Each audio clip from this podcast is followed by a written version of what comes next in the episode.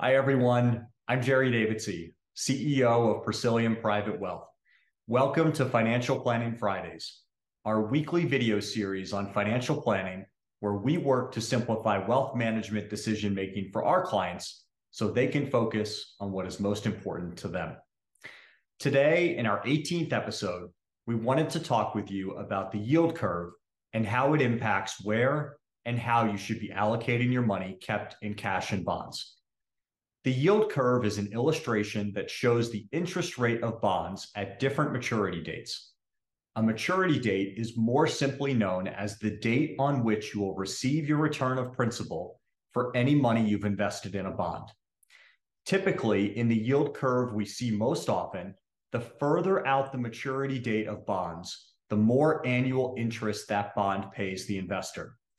This rewards you for taking on the risk of holding a bond until a date well into the future where the unknowns of interest rate movements and credit risk come more into play.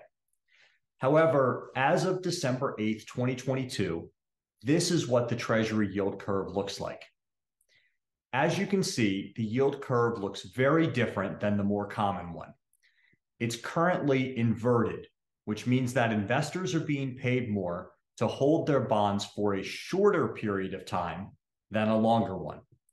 We see this type of curve most often when investors believe that rates may begin to fall in the future and they are consequently comfortable locking in a lower rate for a longer maturity. As demand for these long term bonds go up, the price goes up accordingly. Because a bond's yield is inversely correlated to its price, the yield curve inverts. As you can see, a one year treasury bill is yielding about 4.7%, while a 30 year treasury bond is only yielding about 3.5%.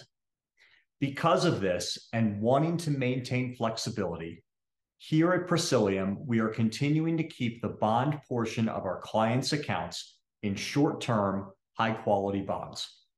This is a situation that we will continue to monitor and evaluate for you as we look for an opportunity to increase the yield on your bond positions. Thank you for joining us today. Ahead of wrapping up, we also wanted to call attention to a recent article published in the Wall Street Journal. The article, similar to our discussion in the 13th video in our Financial Planning Friday video series, highlights how the American public is unfortunately earning much less interest on their savings than they probably should be.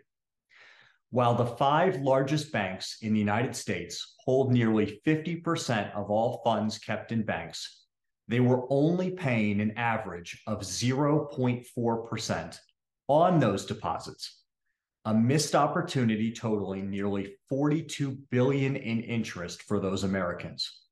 You can find the link to both our video and the Wall Street Journal article in the description of this video. Thank you again have a wonderful weekend, and we look forward to talking with you again soon.